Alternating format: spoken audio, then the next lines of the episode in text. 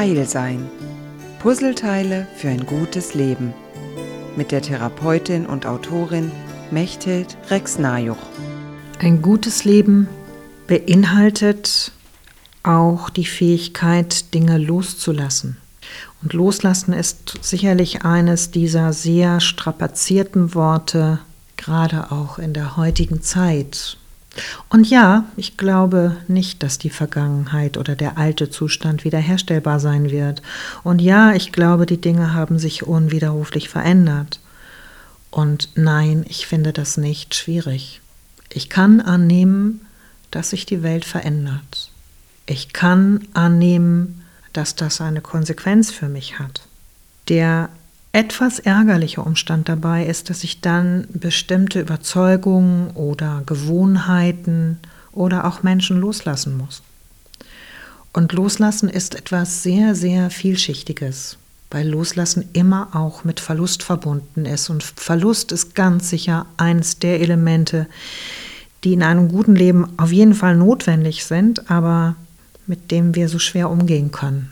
Wir können viel besser sammeln, horten, behalten und von der guten alten Zeit reden, die es gibt.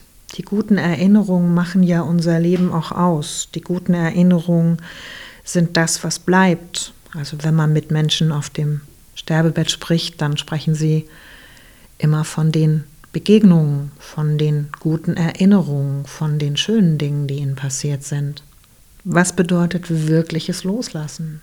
Loslassen bedeutet, dass ich mir selbst die Zeit gebe, um den anstehenden Verlust zu trauern und in dieser Trauer ein Ventil zu finden, das angemessen ist.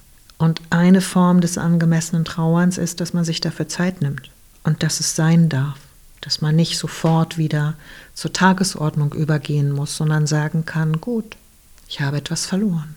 Und mit einem Menschen, den ich verliere oder mit einem Job, den ich hergebe, weil ich einen neuen Job annehme oder weil ich in Rente gehe, es bedeutet immer, dass ein Stück meiner Vergangenheit, die mich definiert hat, damit verloren geht. Und ich kann sie nicht wiederbeleben. Sie ist einfach unwiderruflich vorbei. Und wenn es um einen Menschen geht, dann ist es nicht nur so, dass das Leben mit diesem Menschen irgendwie verloren geht, sondern die Erinnerung daran ja auch oftmals sehr wehtun kann, weil der Verlust stärker wird. Das heißt, wenn wir etwas loslassen, dann tun wir das häufiger. Es sind mehrere Male und Ebenen, in denen wir uns von etwas verabschieden, was vergangen ist. Und der Zauber an diesem Puzzlestück liegt eben darin, dass auch wenn wir es loslassen, unsere Emotionen und Erinnerungen ja unwiderruflich uns gestalten und unsere Entscheidungen maßgeblich beeinflussen.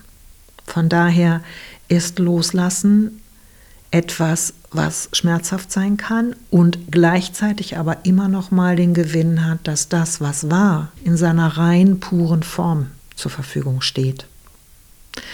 Und vielleicht ist es das, was wir uns bei diesem Puzzlestück klar machen müssen.